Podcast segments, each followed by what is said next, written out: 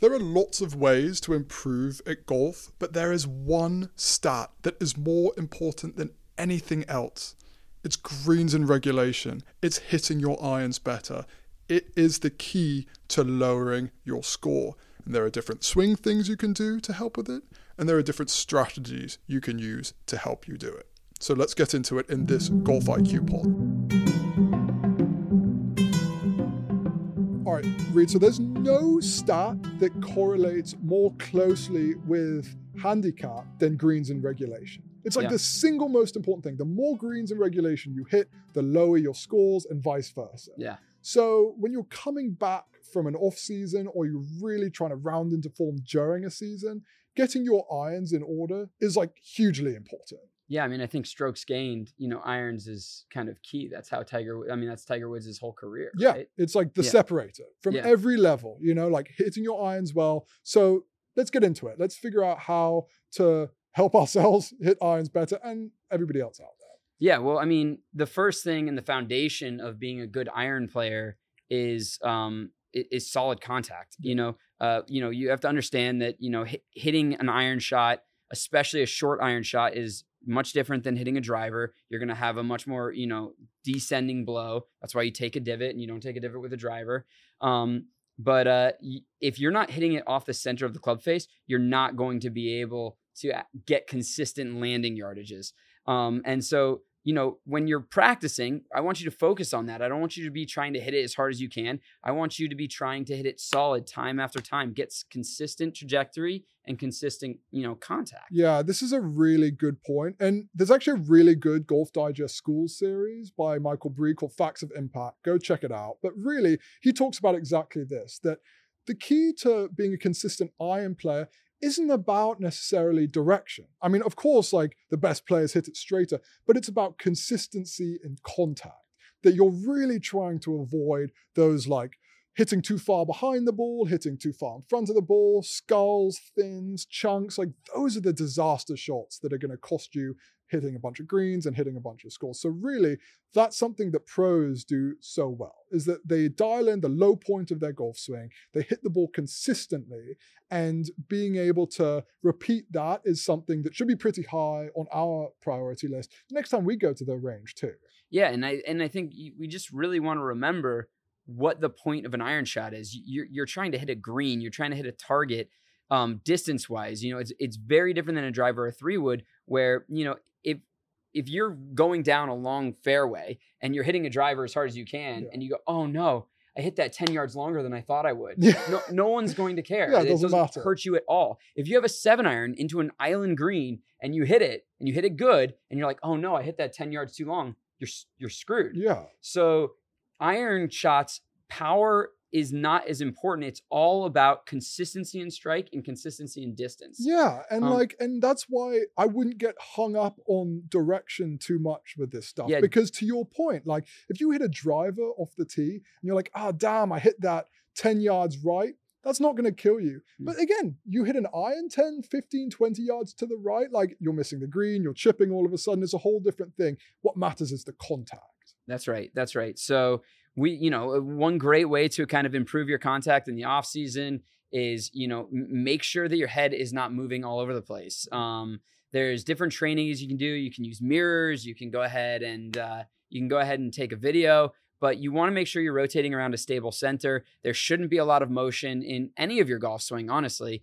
But especially in your iron shots, when you're not when you're not pushing it to 100%, it should be very very rare when you're on the golf course hitting a full out iron shot. It's if you see it on the PGA tour, you see high level golfers, you know, it's very rare they're flushing a 7 iron full on, you know, um so don't don't go into practicing your irons like that. Just be focusing on your trajectory, be focusing on your impact, be focusing on the stability of your golf swing. Yeah, exactly. And I think like um, you know, it's a bit of a nerdy term, but when we talk about like sequencing, that's a really important one too, you know. And what we're talking about with there is that, you know, that you're not hanging back on your right side and flipping at it. You look at what the pros do, what a million coaches say. You got to get your hips moving towards the target. You got to get that weight on your sort of front foot by the time you're approaching impact. Yes. That's really important to helping the low point of your swing be slightly past the ball and hit the ball first and the ground. Absolutely.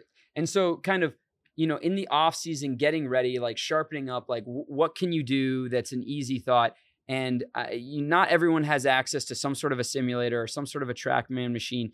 Um, and if you don't, you don't. But if you are able in the Northeast, if you're able to get into a simulator room, spend an hour hitting some pitching wedges, hitting some nine irons, hitting some eight irons, and actually write down what your carriage carry yardages are. Because I can't even tell you how many you know, how many amateurs, if you have a 12 handicap and you say, well, how far do you hit your seven iron? They say 175 yards. And you're like, cool, how far does it carry? And they have no idea. But what really matters when you have to carry the water or when you have to carry that bunker on the back right part of the green? Um, and so being aware going into the season what your carry numbers are with these different irons is very valuable information that the pros have down to an, an insane level Yeah. and amateurs have almost no awareness of it. Yeah, that, I think that is just such an important point. So it's like, look, like you all you should always be trying to focus on making solid contact. Yeah. but like that's kind of your non that's your non-starter thing you should always care about. Probably the best thing you can do for your game heading into a season is exactly what you just mentioned, right? Spending an hour on some kind of launch monitor situation. Obviously, th- there's a ton of affordable launch monitor options out there right Yeah. now. Driving ranges, there's tons of them that are now equipped with things like Toptracer technology, etc. Yeah. But if you just spend an hour and go through every club in your bag, hit about five shots with each, you know, and like, sure, if you hit one top, throw that one out, but just try to get an average with each club.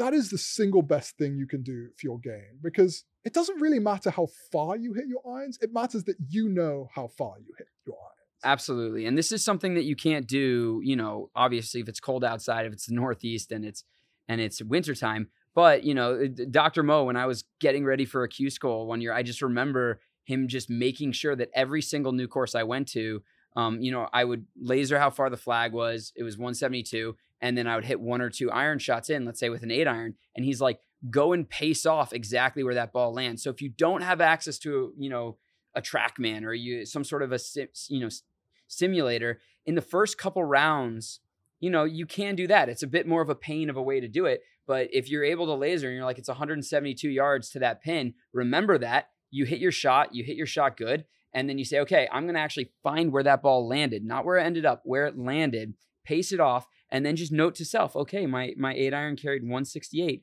and then once you get a couple of those in your notes then you really are understanding exactly how far this ball is flying. And it makes such a difference, the carry number, because that's the most valuable number when it comes to your iron. Yeah, and it really doesn't matter how far you hit it. The, the, the trap that amateur golfers fall into so much is that they think they hit the ball further than they actually do. Yeah.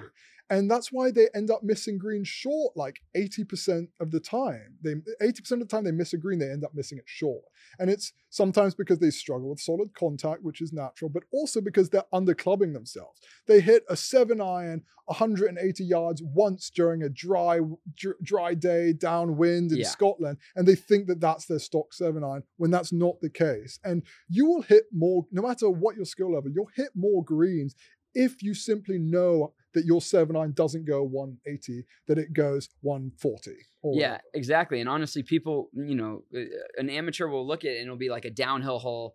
And, you know, he'll hit a seven iron and it will roll out 20 yards. And he's like, wow, I hit my seven iron 180. It's like, no, you didn't. You hit your seven iron 161 and you got a, a really hard, firm bounce. And so understanding that makes it very valuable on the next hole when you have an uphill hole and you're going to get no roll and you're, you know, 170 yards out and you're like, oh, I can get there with my seven iron easily. No, you can't Yeah. um you're and so it's very valuable information and information that's that's not that hard to gain whether you have access to a simulator or whether you're going to kind of pace it off and do it the old fashioned way getting those numbers it's worth it it's going to be worth it all season to you Yeah. And so, as far as like breaking down a few ways of actually doing it, I know we touched on it, but there are varying ways in which you can do it. Like, probably the best way of doing it is going to a coach who has a who has a TrackMan or Yeah. going to a range that has one hitting like 18 different golf balls and then averaging them all out. That's probably like the statistically best way of Right. doing it, right? and then you nix the ones where you really miss hit it Yeah, because I mean you don't want to be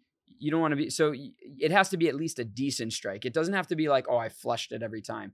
But if you do go ahead and like completely chunk it, don't throw that obvi- one out. Yeah. obviously don't put that into the equation. Exactly. And then, you know, but then there are ways you can do it more simply. So you can hit five golf balls. And again, you throw if you hit five golf balls and you hit one kind of chunky, then you just average out the four or three. That will give you a good handle on your yardage. And if you don't have time to do that, you can do it the old-fashioned way, which is literally just hitting one or two balls into a into a freaking field, you know, and then just stepping it off. Yeah, Literally it off. any way you can measure like how far you hit your irons will improve your iron game in some way, shape, Yep, and don't don't think you just want to do it with 90 yard shots. You want to know how far that four iron is carrying because you know literally if you're 180 yards away and your four iron has to carry that water, it's just as valuable. So please don't just go to a wedge range. Make sure you actually gain the information from pitching wedge all the way to four iron. all the way to four iron. And this, and just a one final quick shout out for like,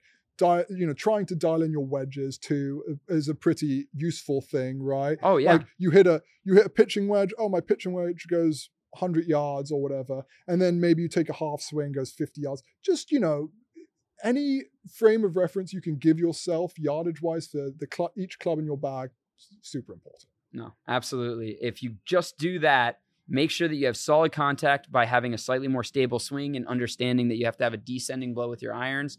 Um, that's key number one. And then once you get that solid contact, make sure you know the the distances. And I think that's that's the main keys, huh? Yep, and your game will be in much better shape because of it.